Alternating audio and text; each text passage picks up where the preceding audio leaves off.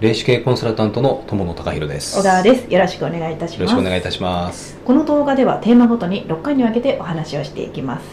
今回のテーマはこちらです。仕事に生かすモチベーションの上げ方。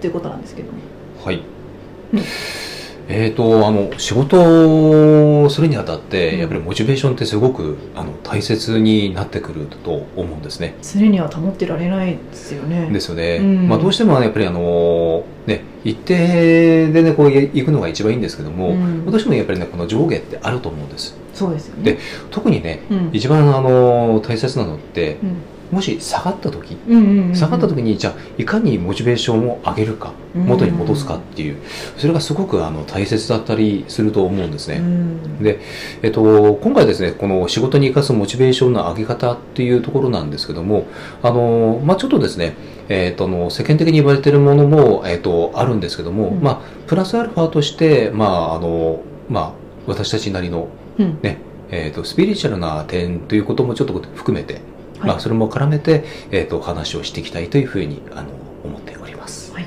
はい。えっとそれではですね、えっとまず一つ目ですね、はい。えっと上げ方についてなんですけども、うん。あのフォーカスする場所を選ぶ、場所ってどういうことですか？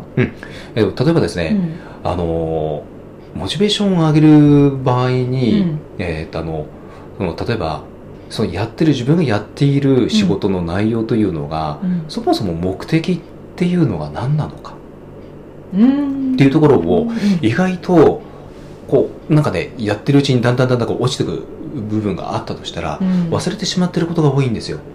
何のために自分はその仕事をやってるのかっていう、うん。まあ、よくあの初心に戻りなさいっていう言葉があるかと思うんですけども、うん。あのつまりねフォーカスする場所うん。をちゃんとね選んでいかないといけないんですよ、うん。あの全然ね、えーっとあの違う方向のものを見てしまっていると、うん。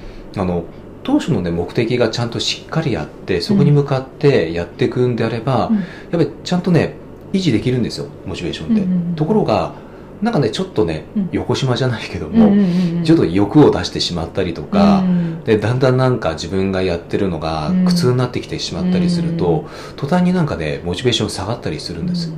目の前の作業だけになっちゃったりとかっていうのもそうですよね、そう。まあ例えばよくあるのがね、うん。えっと日々のルーチンワーク、はいはいはい、うん、このルーチンワークってね、うん。あのやっていくと、うん。だんだん慣れてくると、うん。それがね新鮮味がなくなってきてしまって、うん。でなんかねやってる意味とか目的というのを見失ってしまう場合があるんですよ、確かうん。にうん。